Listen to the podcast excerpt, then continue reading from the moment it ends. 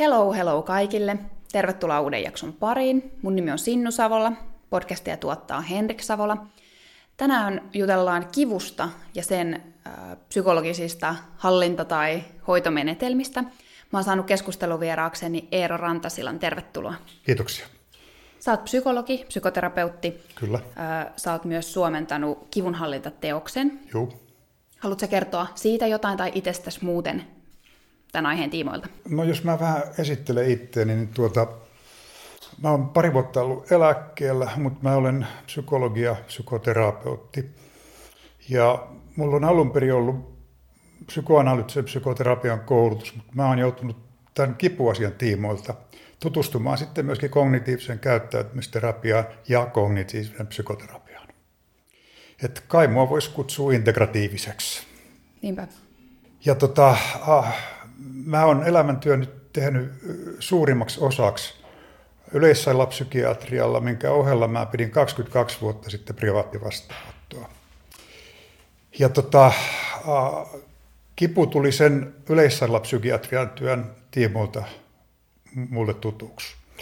Ja tota, jos ajattelee nyt tota mun omakohtaista kokemusta, niin parikymmentä vuotta sitten mulla oli vajaa kolme kuukautta kohtalaisia iskiäsvaivoja. Sen verran mä tiedän itse kivusta. Mutta tota, se on hieman ironista, että tota, mitä pidempi aika sitten on mennyt, sitä vaikeampaa mun muistaa niitä tuntoja. Mm. Ihan varmasti. Mun on pakko vielä tarkentaa, että mm. ö, tätä podcastia kuuntelee sekä ammattilaiset että ei-ammattilaiset, Joo. joillekin on ehkä tutumpia ja joillekin vähemmän tuttuja nämä dynaaminen ja psykodynaaminen ja kognitiivinen terapia. Joo. Haluatko sä lyhyesti kertoa, että minkä takia nimenomaan kipuun liittyen täytyy sun perehtyä siihen kognitiiviseen terapiaan? Joo, oikein hyvä kysymys. Tota, mä ajattelisin niin, että tota, jos me puhutaan kivusta ja nimenomaan kroonisesta kivusta, joka on mun temmellyskenttää. Mä ajattelisin niin, että painopiste on enemmän tietoisella ja esitietoisella kuin tiedostamattomalla. Mm. Toiseksi tota, mä ajattelisin niin, että kognitiivinen käyttäytymisterapia ja kognitiivinen terapia antaa erittäin hyviä käytännön metodeja potilaan käyttöön. Nämä kaksi syytä Tosi hyvät, niinpä. Tämä on tosi kiinnostavaa. Sä oot ollut pitkään tämän teeman parissa ja mä en tiedä, johtuuko tämä siitä, että mä, oon, mä en ole niin, mä oon semituore psykologi, vai johtuuko mm. tämä siitä, että vai näetkö että nämä kivun, niin, kipun psykologisena ilmiönä on jotenkin saanut nykyään enemmän kaistaa, tai että sitä, siihen perehdytään enemmän myös niin kuin psykologisin hoitokeinoin? Kyllä ilman muuta. Et mä ajattelisin niin, että tuota, semmoinen asia kuin minkä tahansa sairauden kroonistuminen on aika olennainen juttu. Jos mä ajatellaan äh, kipusairauden kroonistumista, niin musta tuntuu, että psykososiaalinen näkökulma antaa kyllä jotain. Et mä ymmärrän sitä lisääntynyttä mielenkiintoa tuosta näkökulmasta. Niinpä, niinpä. Ja päästään varmaan kohta myös siihen, että miten paljon se kipu itsessään tuottaa, sit, huonontaa sitä elämänlaatua ja tuottaa kärsimystä, no. niin se on tosi oleellinen. Lähdetäänkö siitä, että kun sä puhut kivusta, sä sanoit jo, että sä puhut kroonisesta kivusta Kyllä. pitkälti. Mutta mistä me puhutaan, kun me puhutaan kivusta ja mistä se johtuu? Okei. Okay. Tota, mä sanoisin niin, että kipu johtuu siitä, että se on tarpeellista meille. Et ilman sitä me loukattaisiin me jatkuvasti. Ja mä veikkaisin niin, että se on palvelu hengissä pysymistä ja suvun jatkamista. Mm. Eli kipu on tarpeellinen ja elämään palveleva ilmiö. Mm. Aivan. Mitäs sitten, kun, kun sä puhut äh, kroonisesta kivusta ja akuutista kivusta, niin miten, mitä ne on ja toisaalta, että miten ne eroaa sitten ehkä myös toisistaan? Joo, tämä on hyvin olennainen kysymys. Tota, mä ajattelisin niin, että akuutti kipu pitää sisällään varoituksen. Se on signaali kudosvauriosta, että jotain pahaa tapahtuu kropassa. Kun taas tota, äh, kroonisessa kivussa, niin semmoista signaalimerkitystä ei niinkään ole. Toiseksi, tota, jos ajattelee ihan määrittelemiä, niin tota, kipu muuttuu krooniseksi ainakin joidenkin auktorien mukaan, jos se on kestänyt 3-6 kuukautta. Eli vähän yhteydestä riippuu. Tota, äh, toinen juttu on sitten, että tuota, mm, joskus käytetään tämmöistä käsitettä kuin odotettavissa oleva parantumisaika. Eli meinaa sitä, että kipua pidetään kroonisena, jos sen parantuminen kestää pidempään kuin se odotettu aika. Mutta mä en itse oikein tykkää tästä. Ja tänne on aika monet auktorit asettaneet kyseenalaiseksi, onko tämä näin vai ei. Minkä takia? Tota, mun ymmärtääkseni se vaihtelee kauheasti vaivasta toiseen. Ja toinen juttu on sitten se, että tota, mun mielestä se ei oikein ota huomioon ihmisten uniikkia elämäntilannetta. Voi olla kaiken näköistä semmoista, mikä ä, muuttaa tilannetta niin, että kaikki ei menekään samalla tavalla kuin odotettaisiin, jos katsotaan pelkästään sitä kudosvauriota. Mm. Mitkä nämä sitten on? Mä en tiedä, onko tämä tyhmä kysymys, mutta täytyy vielä kysyä, että minkälaisten kiputilojen parissa esimerkiksi sä oot työskennellyt? Että et mitä ne tyypilliset, jos, mulla, jos mä niin mietin tälle, mulle tulee heti mieleen, että esimerkiksi jonkinlaiset selkävaivat on kai aika yleisiä. Kyllä. Ja, Mutta mut mitä muuta, mikä on tyypillinen ikään kuin kivusta kärsivä ihminen, mitä, mitä hänellä voisi olla? Joo. Jos mä ajattelen niitä potilaita, joita kanssa mä oon työskennellyt, niin varmasti selkävaivat on ylivoimaisesti suurin kategoria. Sitten tietysti tota, fibromyalgia on yksi. Sitten tulee ö, kysymykseen erilaiset päänsäryt, migreeni tai jännityspäänsärky. Ja sitten on tota, vähemmistönä semmoiset kivut, jotka saattaa liittyä esimerkiksi sisäelimiin, että ihan laidasta laittaa. Mutta mä sanoisin niin, että tuki- ja liikuntaelin äh, sairaudet on yliedustettuna. Joo, niinpä. Ne, ne potilaat, mitä sä oot hoitanut, niin löytyykö sieltä yleensä se kudosvaurio? Tota, mä sanoisin niin, että äh, valtaosassa lähtökohtana on kudosvaurio. Mutta kun kipu pitkittyy, niin mukaan tulee sitten yhtä ja toista mikä monimutkaistaa sitä tilannetta. Toiseksi on myöskin semmoisia kiputiloja, minkä lähtökohta ei ole selvä. Mm. Ainakaan siinä mielessä, että olisi osoitettavissa kudosvauriota. Mm. Mm. Mitä siinä sitten, mikä se on se prosessi, kun kipu kroonistuu? Joo, tämä on loistava kysymys ja tota, voi kumpa mä osaisin hyvin vastata siihen. Mm. Nimittäin tämähän on semmoinen juttu, mitä on valtavasti tutkittu. Ja mä oon ymmärtänyt niin, että tota, semmoista kaiken kattavaa totuutta ei ole olemassa. Jos joku, joku tota, ratkaiseva löydys löytyy, niin se koskee jotain osaryhmää. Ja mm. tässä on oikeastaan yksi, yksi tota, tärkeä aspekti kivusta. Se on yleisoire. Mm. On monenlaista kipua. Mutta tuota, jos nyt ajattelee ää, kivun kroonistumista, niin ollaan tutkittu genetiikkaa, infektioita, sitten ollaan tutkittu hermoverkoston muutoksia, stressiä. Ja sitten yksi semmoinen juttu, mikä mun mielestä joskus unohtuu, on se, että kaikki krooninen kipu on ollut akuuttia kipua lähtökohtaisesti. Eli kysymys kuuluu, onko akuuttia kipua hoidettu riittävän hyvin? Ja sitten jos ajattelee ihan niin kuin psykologeja lähelle tulevaa kenttää, niin tietysti psykososiaaliset tekijät. Ja tota, jos mä nyt luettelen, mitä kaikkea ollaan mietitty, kun ollaan mietitty sitä, että minkä sortin psykososiaaliset tekijät ää, kroonistaa kipua, niin sieltä löytyy ahdistus, pelko, somatisaatio, nämä kaikki yhdessä nipussa. Sitten löytyy haitallinen kipukäyttäytyminen, äh, haitalliset kivunkäsittelymekanismit, äh, mm, depressio, tämän tyyppisiä juttuja. Mm. Mitä noi on noi haitalliset kivun käsittelytavat tai mekanismit? Joo. Tota, äh, Mä ajattelisin niin, että ainakin yksi tutkimuslinja on ollut kognitiivisten vääristymien tutkimus. Eli katastrofointi on semmoinen, mitä ollaan esitetty monta kertaa liittyväksi kivun kroonistumiseen. Toiseksi, tota, jos vähän tätä laajentaa vielä uskomusten alueella, niin kaikki kognitiot, mitkä liittyy kipuun, millä tavalla se hahmotetaan, millä tavalla se mielletään, olennaisia. Ja jos mä yritän antaa esimerkki, niin aika olennainen juttu on se, että a, suhtaudunko minä kaikkeen kipuun ikään kuin se olisi merkki siitä, että kudosta menee rikki. Ja äh, mikä sitten tekee ongelman on se, että rupeanko mä hoitaan äh, omaa kipua, niin jos mä miellän sen noin pelkästään lepäämällä. Hmm. Et se voi olla ihan äh, hyvä strategia, jos puhutaan kroonisesta, anteeksi, äh, akuutista kivusta, mutta huono strategia, jos me puhutaan kroonisesta kivusta.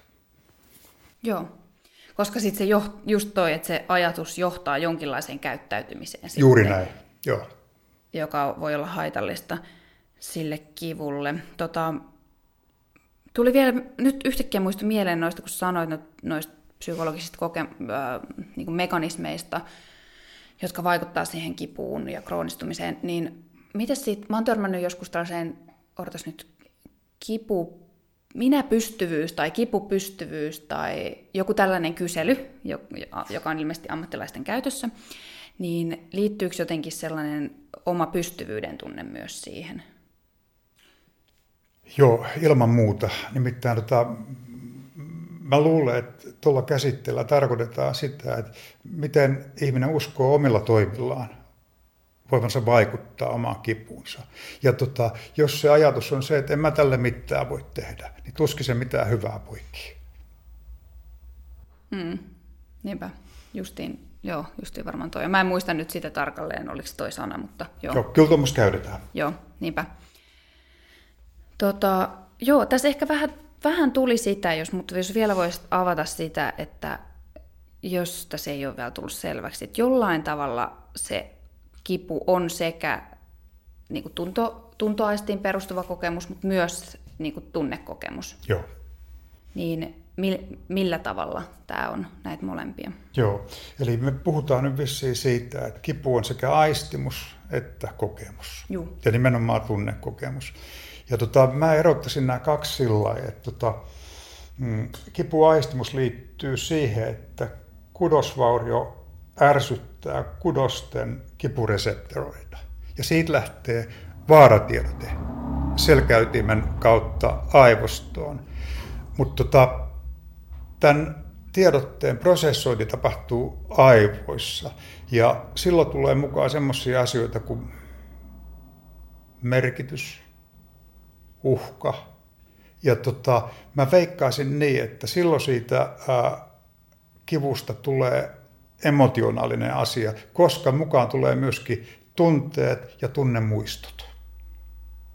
Mutta tämä kaikki tapahtuu salaman nopeasti. Mm. Eli tota, tästä ei, ei ole hyvä saada sitä käsitystä, että se on tietoinen kokemus. Päinvastoin, se on tiedostamaton kokemus ja tapahtuu todella valtavan nopeasti. Mutta sillä mä todellakin ää, erottaisin, että tuota, ää, aistimus on enemmän fysiologiaa, kun taas sitten kokemus on enemmän psykologiaa. Mm. Ja toihan kertoo sit siitä, että siihen myös sitten sit, kun se kokemus on psykologiaa, niin siihenhän tulee mukana sitten niin kuin valtavasti asioita ja ihmisen sitä jotenkin mieltä, mielen toimintaa, niin kuin, en mä tiedä, jollain tavalla elämänhistoriaa, Juu. tunnesäätelykeinoja. Kyllä. Niin kuin, myös niin kuin ihmissuhteet ja miten niissä kokee olonsa voi jollain tavalla. En mä tiedä, mutta siihen tulee niin kuin paljon asioita. Kyllä, sitten. joo, ilman muuta. Jep. Joo, toi on kyllä, toi on kyllä kiinnostava erottelu. Miten sitten, äh, mä oon käsittänyt, että tällä kroonistuneella kivulla on sit vaikutusta moneen asiaan ihmisen elämässä. Joo. Äh, mitä sä sanoisit esimerkiksi ihmisen, no vaikka yleisesti elämästä, tai sitten mm. vaikka sosiaalisesta suhteesta tai itsetunnosta, miten, miten se vaikuttaa? Joo, tota, mä nyt kuvittelen, että itsetunnolla tarkoitat itsearvostusta, onko oikeassa? Öö, joo. Selvä, hyvä. No tota, äh, mulla tulee mieleen kaksi aika olennaista asiaa, mitä kipu ikävä kyllä pahimmillaan tekee. Yksi on se, että ihminen ei voi elää semmoista elämää, mitä hän haluaisi elää. Mm. Et se, näkyy myös siinä, että toimintakyky kärsii. Ja ihminen ei voi tehdä semmoisia juttuja, mistä hän tykkää. Mm. Mitä ne sitten on? No mä ajattelin, ne on mitä tahansa, mikä on meille tärkeää. Mutta tota yksi semmoinen juttu, mikä mun mielestä kannattaa panna merkille, on se, että jos kroppaan sattuu, niin ihminen menettää siinä kokemuksen omasta ruumiistaan mielihyvän lähteen. Että omassa talossa ei ole enää hyvä olla. Siellä ei viihdy. Että se on menetys, joka voi koskea kovasti. Sitten tietysti mikä tahansa aktiviteetti, mikä on meille, meille tärkeää. Työ, harrastukset, seksi, mitä tahansa, mikä meillä on tärkeää. Ja tota, yksi sellainen asia, mikä, mikä tuota, on tässä yhteydessä on tärkeää, että pystyykö ihminen löytämään mitään sen menetetyn tilalle. Onko jotain semmoista, mikä voisi osittain ehkä korvata sitä, mitä hän on menettänyt.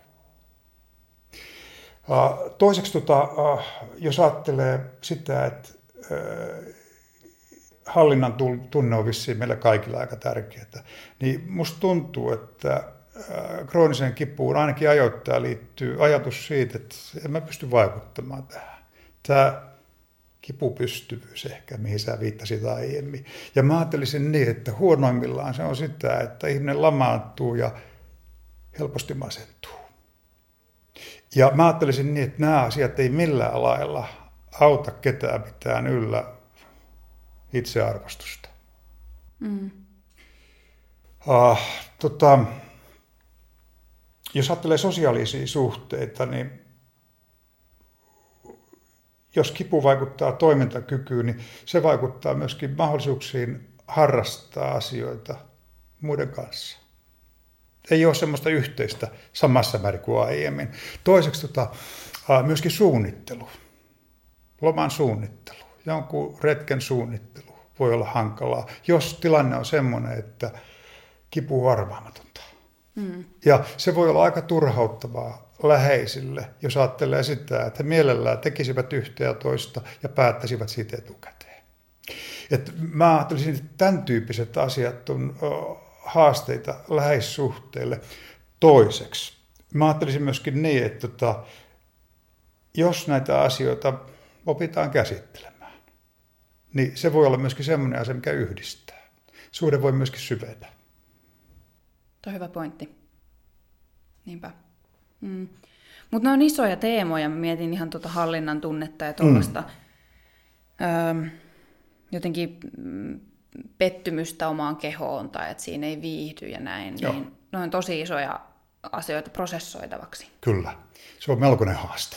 Mm. On, ihan todella.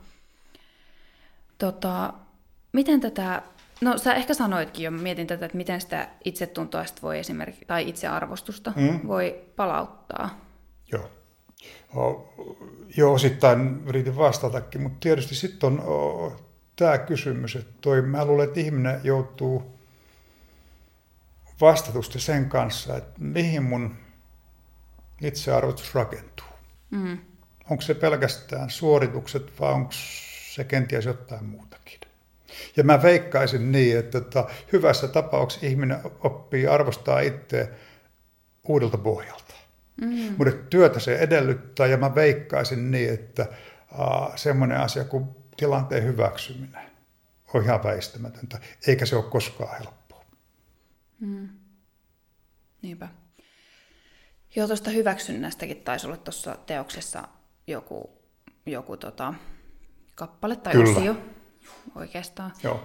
Ja tota, se on kyllä iso, iso, iso juttu kans, mutta varmasti jos sen niin kuin masteroi niin sanotusti ja pystyy tekemään millä tahansa osa, elämän osa-alueella, mutta mm. myös tällä, Joo. niin se on kyllä iso, niin kuin, se on oikein supervoima varmasti. Kyllä, kyllä.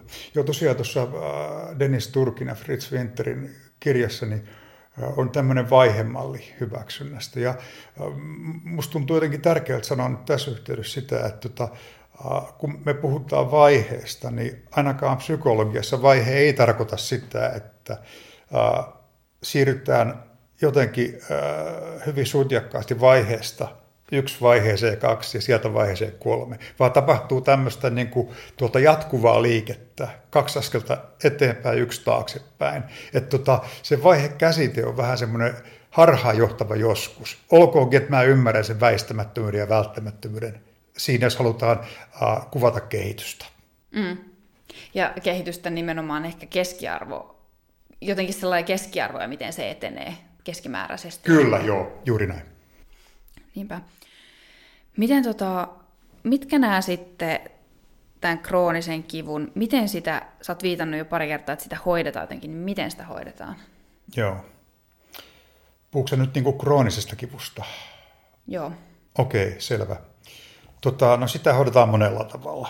Ja tota, mä veikkaisin niin, että joku kipulääkäri ehkä osaisi sanoa tästä paremman yleisvastauksen kuin minä. Mutta jos mä nyt jotain sanon, niin tota, tuota, sehän on suhteessa tietysti siihen, että tiedetäänkö siitä kivun lähtökuoresta jotain. Et parhaimmillaan se on tietysti tuota yksilöllistettyä hoitoa, mutta se voi olla mm, hyvin monenlaista. Tota, lääkitys on varmaan yksi aivan olennainen juttu. Toiseksi, tota, mitä tulee tuki- ja liikuntaelinvaivoihin, niin fysioterapia on keskeinen homma. Ja sitten tämmöinen tota, monialainen kipukuntoutus, jossa on myöskin psykologinen osuus. Mm. Mitä siinä psykologisessa osuudessa tapahtuu? No, tota, mun käsitys on se, että siinä fokusoidaan monta kertaa niihin seikkoihin, mistä me oikeastaan ollaan jo puhuttu. Et tota, varmaan on niin, että ää, eri kivuhallintaohjelmissa on erilaisia painotuksia, mutta musta tuntuu, että se, se tota, a, yleisote on se, mistä me ollaan tässä aiemmin puhuttu, kun me ollaan puhuttu kipua kroonistavista tekijöistä. Toiseksi, mä haluaisin sanoa tässä semmoisen jutun, että tuota, mm, a, jos me puhutaan kivusta, niin me puhutaan jostakin, joka on meidän kropassa, vaikka se viime kädessä korvien välissä siinä mielessä onkin, aivot on siellä. Niin musta on tärkeää ottaa huomioon se, että tota, ei se riitä, että ihminen tekee ajatustyötä, tunnetyötä, vaan se pitäisi jotenkin myöskin siirtyä toiminnan muotoon. Et jos ajattelee että Fritz Winter ja Dennis Turkin kirjaa, niin se on hyvin toimintakeskeinen. Ja se alkaa tämmöisellä uh, uh, lähestymisellä, että lähdetään rakentamaan toimintakykyä tahdistamisen periaatteita noudattaen. Ja sehän tarkoittaa siis sitä, että tuota, jos ihmisen toimintakyky on kauheasti lamaantunut, niin ruvetaan hyvin pienestä vähän kerrassaan rakentamaan sitä hieman parempaa suuntaan. Eli tällä mä oikeastaan haluan sanoa se, että tuota, vaikka mä oon kuinka psykologi, psykoterapeutti, niin musta se on jotenkin tärkeää ymmärtää, että se ruumissa se lähtökohta. Ja tota, sitten vielä tämmöinen käytännön juttu, joka varmaan ainakin psykologia kiinnostaa, että toi, jos ihminen on identifioitunut ruumillisesti sairaan potilaan rooliin, niin ehkä hän ei ole valmis ottamaan vastaan heti mielellistä. Hmm. Et ainakin mä havaitsin se aika, aika hyväksi lähestymiseksi, että lähdetään siitä, että mikä on se ihmisen kehollinen tila, minkälaisia oireita hänellä on, miten se vaikuttaa hänen arkeensa ja siitä edetään mielen suuntaan. Että äh, Turki ja Winterin kirjan suunta on nimenomaan tämä. Lähetään kropasta mielen suuntaan. Mm. Jos siitä mielestä lyhyesti, niin mm. minkälaisia, onko sun kokemuksen ja näkemyksen mukaan ihmisillä hyvät mahdollisuudet muuttaa tällaisia ajatusmalleja, kipua koskevia ajatusmallejaan? Joo. Tota, mä sanoisin, että se ei ole koskaan helppoa. Joo. Et, tota, ylipäänsä äh, muutos taitaa olla meille aika vaikeaa asiassa kuin asiassa. Et, tota, äh, jos ajattelee kipua, niin musta tuntuu, että siinä vaiheessa, kun ihminen on siihen valmis, niin hän hyötyy todennäköisesti siitä, että ruvetaan tutkimaan sitä, että mitä hän kivustaan itselleen sanoo. Ja tota, siinä apuna voi olla myös se, että rupeaa kirjaamaan omaa sisäistä puhettaan ja nimenomaan sitä ää, ää, kehon ja mielen välistä puhetta. Ja yksi tuommoinen hyvä apuväline voi olla joku tämmöinen kognitiivisten vinoumien lista, mistä voi löytää yhtä ja toista semmoista, millä voi olla merkitystä sen kannalta, miten oma, oman kipunsa kanssa pärjää. Sitten tota, jos ajattelee toista menetelmää, niin tämä Albert Ellisin RED, tai tarkemmin sanottuna ABCD-menetelmä. Et siinä on tota, tämä kohta B, joka viittaa siihen uskomusmaailmaan, mikä ihmisellä on. Ja se on nimenomaan sitä, mitä ihminen kivussaan kuulee ja mitä hän itselleen siitä sanoo. Ja musta tuntuu, että siinä vaiheessa, kun ihminen on valmis, niin siitä saattaa olla paljon hyötyä. Niinpä. Onhan no jotenkin, no jälleen kerran palataan siihen, että ne on myös isoja asioita, kenelle tahansa ymmärtää niin kuin itsestään, että mitä mä tästä ajattelen, mitä Joo. mä jostain asiasta ajattelen ja miten se vaikuttaa mun toimintaan ja pystyä kyseenalaistamaan niitä jotenkin omia perus, peruskäsityksiä, joita tekee tosi tiedostamatta. Kyllä. Et sille ei mikään helppo, helppo nakki. Mutta ähm, varmaan tähän, tota, mä haluaisin noista puhuttiin noista hoitomuodoista, on näitä Joo. psykologisia, mutta varmaan ennen muuta nimenomaan on fysioterapiaa ja tietenkin lääkehoitoa Joo. myös paljon. No ensimmäisenähän siis lääkehoidosta tulee mieleen kipulääkkeet ja niin kuin, niiden myös voimakas vaikutus ihmisen Kyllä. hermostoon siitä lamaannuttaen. Että, ja rentouttava vaikutus, joka on sitten monelle ihmiselle hyvin miellyttävä vaikutus myös, koska mm. kipu lähtee myös ehkä ahdistus tai tällainen monella tavalla paha olo lähtee Joo. siinä. Onko ne vaarallisia? Että koukuttaako ne? Okei. Okay.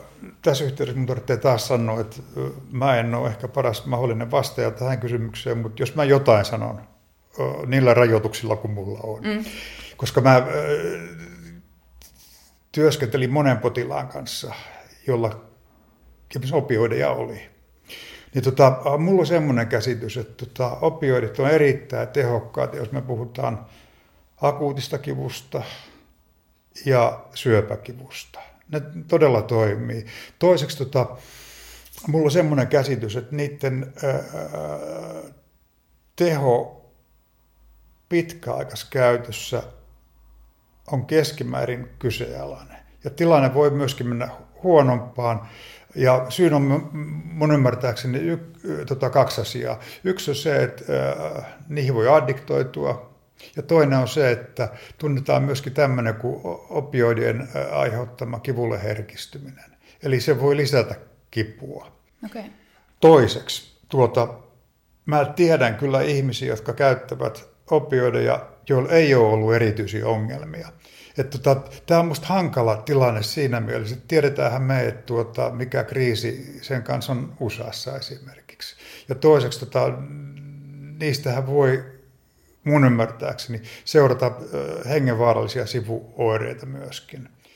Niin tota, mä oon joskus miettinyt sitä, että miten sitten kipulääkäri, joka miettii eri hoidollisia vaihtoehtoja, päättää tämän asian, jos ei ole selkeää näyttöä siitä, että tota, ensinnäkään, mm, että nämä kaikilla toimis. Ja toinen juttu on sitten se, että ne voi myöskin ää, tuota, ää, tehdä pahaa joillekin ihmisille. Ja mun ymmärtääkseni sitä ollaan yritetty tutkia, että minkälaiset ihmiset, addiktoituu tai minkälaiset ihmiset herkistyy kivulle opioideista, mutta siitäkään ei taida olla niin kuin yksiselitteistä näyttöä. Semmoisia asioita ollaan tutkittu kuin päihdehistoria, impulsiivisuus, huomiohakuisuus, mutta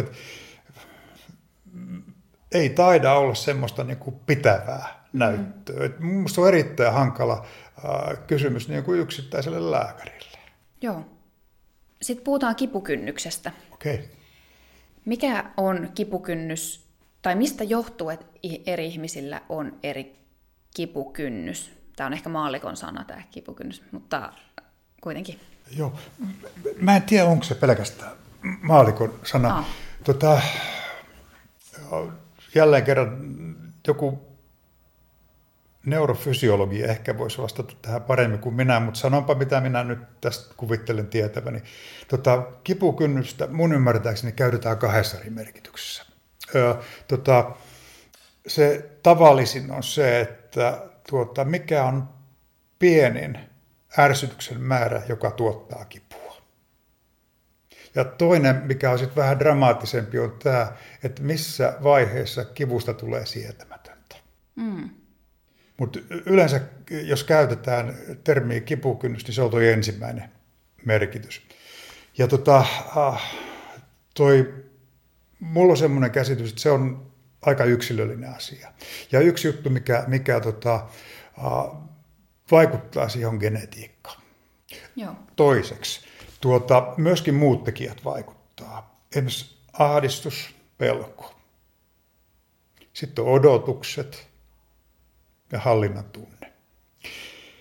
Et toi, uh, mä itse ajattelisin niin, että vaikka osa siitä kipukynnyksestä olisikin annettua geeneissä, niin musta tuntuu, että se ei ole kuitenkaan tämmöinen jatkuvasti staattinen ilmiö, vaan se on liikkeessä ja erilaiset tilannetekijät ää, vaikuttaa siihen. Toi, jos ajattelee että jälkimmäistä kipukynnysmääritelmää, niin mä en malta olla kertomatta siitä, että mä luin jossakin semmoisesta tutkimuksesta, jossa oli tehty semmoinen loppupäätelmä, että ihmiset laboratoriossa sietää paremmin kipua kuin jossakin muussa tilanteessa. Ja sitä sitten mietittiin kovasti. Ja tuota, vissiin paras selitys, mikä saatiin aikaa, oli se, että ne ihmiset tietää labrassa, että he voi milloin tahansa sanoa riittää. Mm. Ja musta tämä on aika ymmärrettävä juttu. Eli hallinnan tunne on aika olennainen juttu. Kyllä. Hyvä esimerkki. Joo. Niin. Et pystyykö vaikuttaa? Saako sen loppumaan? Juuri näin. Jep. Tosi mielenkiintoista. Miten sitten tuo pelko ja ahdistus, miten se vaikuttaa? Joo, tota, mulla on semmoinen käsitys, että äh, pelko ja ahdistus voi vaikuttaa kivun tunnetta lisäävästi. Esimerkiksi niin, että ihminen keskittyy omaan kroppaansa hmm. oikein korostuneesti. Ja toiseksi hän odottaa jotain pahaa. Ja tota, mulla on semmoinen käsitys, että se tiedetään, että jos ihminen on kovasti ahdistunut ja pelokas, niin hän tarvitsee leikkauksen jälkeen enemmän kipulääkettä kuin siinä tilanteessa, että hän ei ole niin ahdistunut ja pelokas. Mm. Ja sitten on tietysti se, että ainakin jotkut kivun ja ahdistuksen muodot aikaansaa lihasjännitystä, mikä voi pahentaa kivun tunnetta. Joo, niinpä todella moni asia vaikuttaa. Toi on vaan kiinnostavaa, kun just jotenkin välillä tuntuu siltä, että jotkut ihmiset niin sietää kipua vaan todella paljon. Mm. Tai jotenkin sille toisaalta mä en tiedä liittyykö, liittyykö se nyt tähän välttämättä. Kipua on varmaan myös niin monenlaista. Mä mietin sitten jotkut tällaiset, niin kuin, jotka harrastaa tästä extreme kestävyyslajeja sun muita, niin tuntuu jotenkin, että se kipukynnys on todella korkea. Mutta mä en tiedä, onko se nyt ihan kipua sitten, onko se vaan kestävyyttä yleisesti. Joo, toiseksi tota, mm, mulla tulee nyt tässä yhteydessä semmoinen ö, ajatus, että voisiko kivun porttikontrolliteoria auttaa ymmärtämään tota. Mikä se on? No se on tota, tämmöinen Melsagin ja Wallin esittämä teoria äh, kivusta. Se on aika vanha ja sitä on kritikoitu, mutta musta se on hyödyllinen. Ja se tarkoittaa sitä, että äh, selkäytimessä on kivun kaltainen portti joka voi olla enemmän tai vähemmän auki tai enemmän tai vähemmän kiinni.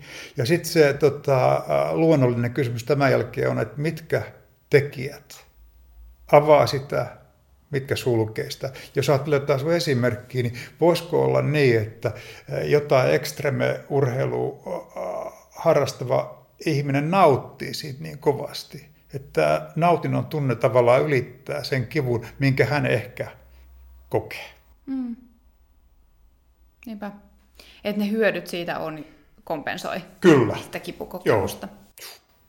Joo. Joo. Joo, niinpä, kyllä, kävisi järkeen. Tota, miten sitten, ähm, mitä, jos sä vielä vähän avaat, mä oon käsittänyt, että myös kipua hoidetaan sekä niin kuin psykologin vastaanotolla että tällaisissa ryhmissä, kivunhallintaryhmissä. Joo. Mikä niistä, miten niistä, niissä työstetään sitä kipua ihan konkreettisesti? Joo. Tota, mulla on semmoinen käsitys, että kivuhallintaryhmiin vedetään hyvin eri tavalla. Joo. Että tota, se riippuu vetäjän teoreettisesta orientaatiosta ja mieltymyksistä aika paljon. Mutta tota, jos mä ajattelen niitä ryhmiä, mitä minä Keski-Suomessa vedin, niin päädyttiin siihen, että oli kolme elementtiä. Yksi oli tämä psykofysiologinen elementti, eli siellä oli rentoutusta joka kerralla. Käytettiin progressiivista rentoutusta ja ensimmäisessä ryhmissä mulla oli fysioterapeutti siinä kaverina. No miksi niin? No tota, se tarkoittaa, tai johtuu siitä, että useimmiten kipuun liittyy voimakasta lihasjännitystä, mikä voi pahentaa ja ylläpitää olemassa olevaa kipua.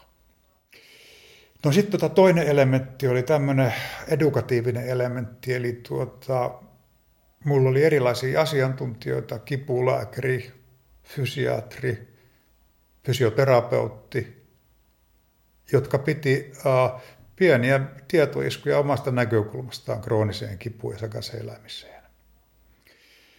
No tota, tähän liittyen niin monta kertaa potilaat sanoivat, että kyllä me toi kaikki jo tiedettiin. No tota, hienoa, no, että tie, tiesivät, mutta mä ajattelin niin, että ää, se mitä ryhmä tarjoaa on se, että sitä tietoa voidaan ehkä myöskin työstää. Että mitä se tarkoittaa ryhmän jäsenten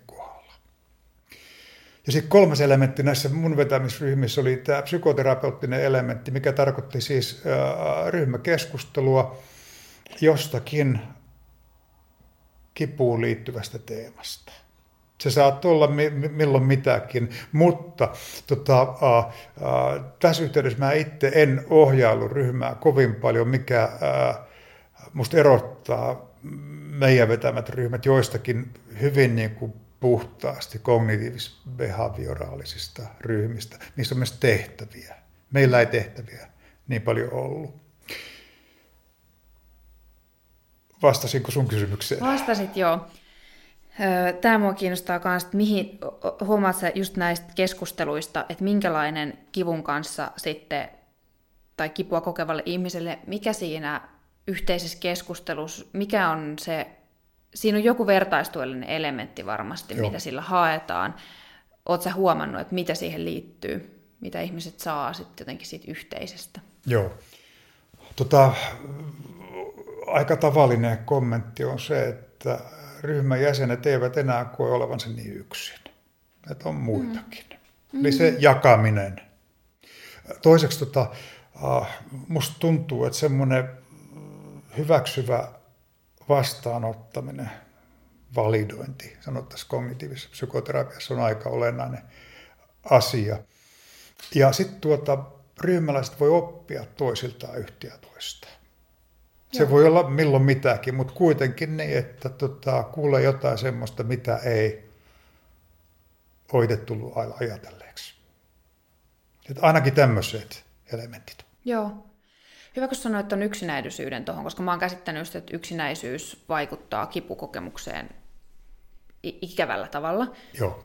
Ja sitten voisin ajatella myös, että kipu, kipu vähän niin kuin voi tuottaa yksinäisyyden kokemusta. Niin kuin vaikka ihan siis henkinenkin kipu, siis niin kuin ahdistus ja kaikki muu tällainen, että voi tuottaa kokemusta siitä, että se ajatus kapeutuu, niin kuin mä olisin yksin Kyllä. tässä maailmassa tämän asian kanssa. Joo, miten sitten tota, miten tähän liittyen vähän, niin miten voisit tukea ihmistä, jolla on kroonistunutta kipua tai kärsii kivusta? Okei, okay. sä nyt, mitä läheinen voi Nimenomaan. tehdä? Okei, okay. tuota, uh, mä itse yrittäisin vähän nyt yksinkertaistaa asioita, eli mä voisin antaa muutaman neuvon, mikä mun mielestä on tärkeitä.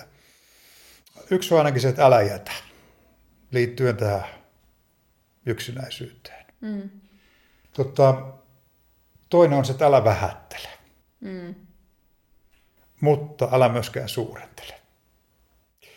Sitten tota, mä ajattelisin niin, että ää, älä ylihuolehdi.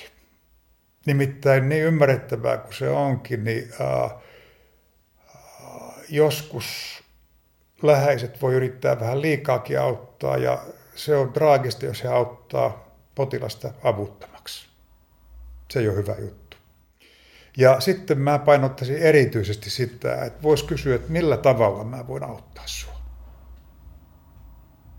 Niinpä. Et silloin se, mitä tehdään, se ei ainakaan perustu arvailuihin. Ja toinen juttu on se, että musta se on toista kunnioittavaa. No on. Kyllä. No on tosi hyvät pointit ja konkreettiset, koska voisi ajatella, että myös joskus se läheisen kipu herättää itsessä myös vaikeita tunteita. Kyllä. Ja nimenomaan sitten ylilyöntejä suuntaan ja toiseen, ylihuolehtimiseen tai niin kuin sitten vähän niin kuin poissulkemiseen. Kyllä. Kansankielessä on tällainen sanonta, että tällaisia sanontoja kuin, että sillä se lähtee, millä on tullutkin, tai, tai jotain vastaavia. Niin miten sitten, tähän ei varmaan ole mitään oikeaa, oikeaa tai väärää vastausta, mutta mut mitä sä ajattelet, että miten paljon sen, mitä mä kysyisin tämän, mutta jotenkin se, että miten paljon tarvitaan yleensä kipukokemuksen kanssa siitä kivusta huolimatta sitä toimintaa, ja tekemistä ja missä määrin taas sit sellaista niin kuin lepoa ja vaan niin kuin sitä sellaista pehmeätä, pehmeätä olemista ja jotenkin ei se, passiivisuus on väärä sana, mutta siis mm. siis lepoa käytännössä. Joo. Niin mikä tämä jotenkin suhde tai dynamiikka sun mielestä on?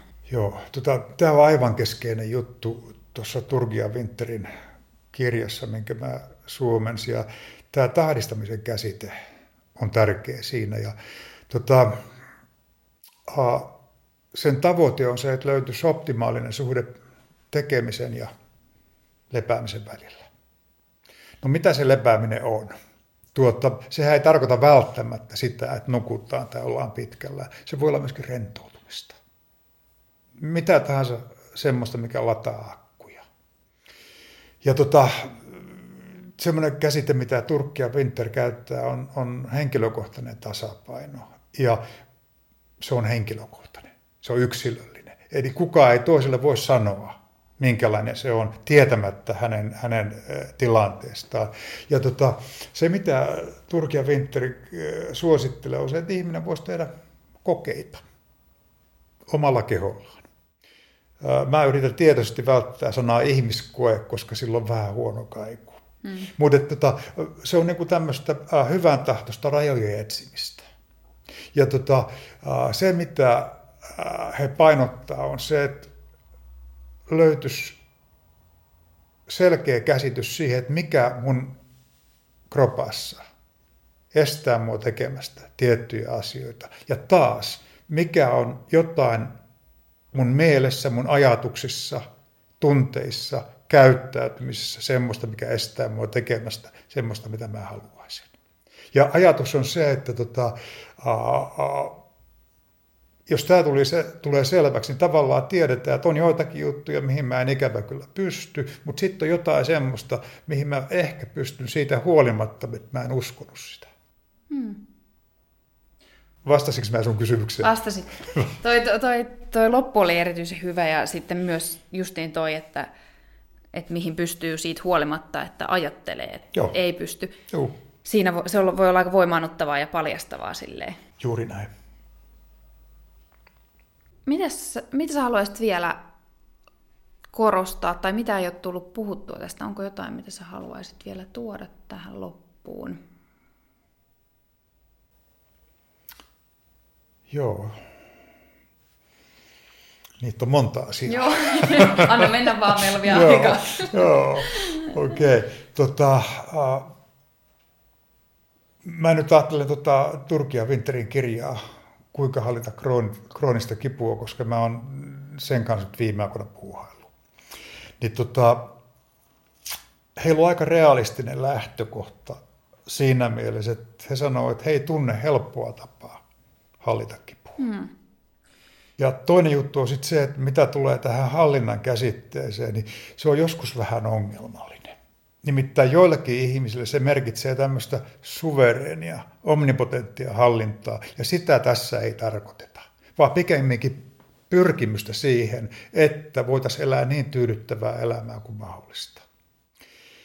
Toi, uh, ton Turkia Winterin kirjan ensimmäisen luvun motto on tämä tyyneysruko mikä on tuttu vissiin aika monista mm. yhteyksistä. Mä muistan lukeneeni tätä ennen sen yhdestä psykoterapiaoppikirjasta. Ja sitten se löytyy AAn punaisesta kirjasta ja vissiin Talmudista. sieltä sun täältä. Mutta minusta siinä on jotain syvää elämän viisautta, mikä on sovellettavissa moniin asioihin ja erityisesti näihin uh, sairauteen ja nimenomaan kipusairauteen liittyviin asioihin. Että tota, siinähän pyydetään tyyneyttä, rohkeutta ja viisautta. Ja viisaus on sitä, että voitaisiin erottaa ne asiat, joihin ei voi vaikuttaa, niistä asioista, joihin voisi vaikuttaa. Niin mä veikkaisin niin, että tässä on oikeastaan tuota, uh, joka ainoalla ihmisellä melkoinen haaste. Ja eri toteen se on haaste tilanteessa, missä uh, hän sairastuu ja Mä sanoisin niin, että se korostuu vielä, jos kysymys on kipusairaudesta. Niinpä. Joo. Että ainakin tämmöisiä asioita. Tuo, tuo on mun mielestä myös hyvä lopettaa tuohon tyyne, tyyneysrukoukseen. Toi on kyllä hyvä ja siinä on niin paljon ammennettavaa. Mm. Haluatko vielä kertoa, että kenelle sä suosittelet, tuota, kuinka hallita kroonista kipua teosta, jonka sä oot siis suomentanut ja kiitos Hokreffelle, mä sain sen sieltä siis kustantamolta mm. myös niin kenelle sä sitä suosittelisit? Joo, tota, kohderyhmiä on kolme. Tota, sehän on alun perin tehty ö, kroonisesta kipusta kärsivälle ihmiselle. Eli se on se ensimmäinen kohderyhmä. Toinen kohderyhmä on sitten terveydenhuollon ammattilainen, vaikka psykologi, joka haluaa uuden työkalun työkalupakkiinsa. Ja sitten on oikeastaan kuka tahansa, jota kiinnostaa moderni kipukuntoutus. Että toi, nämä kaikki ryhmät tulee kysymykseen, mutta se tapa, millä, millä tota, nämä ryhmät tätä työstää ja minkä takia he sitä työstää, ero tietysti.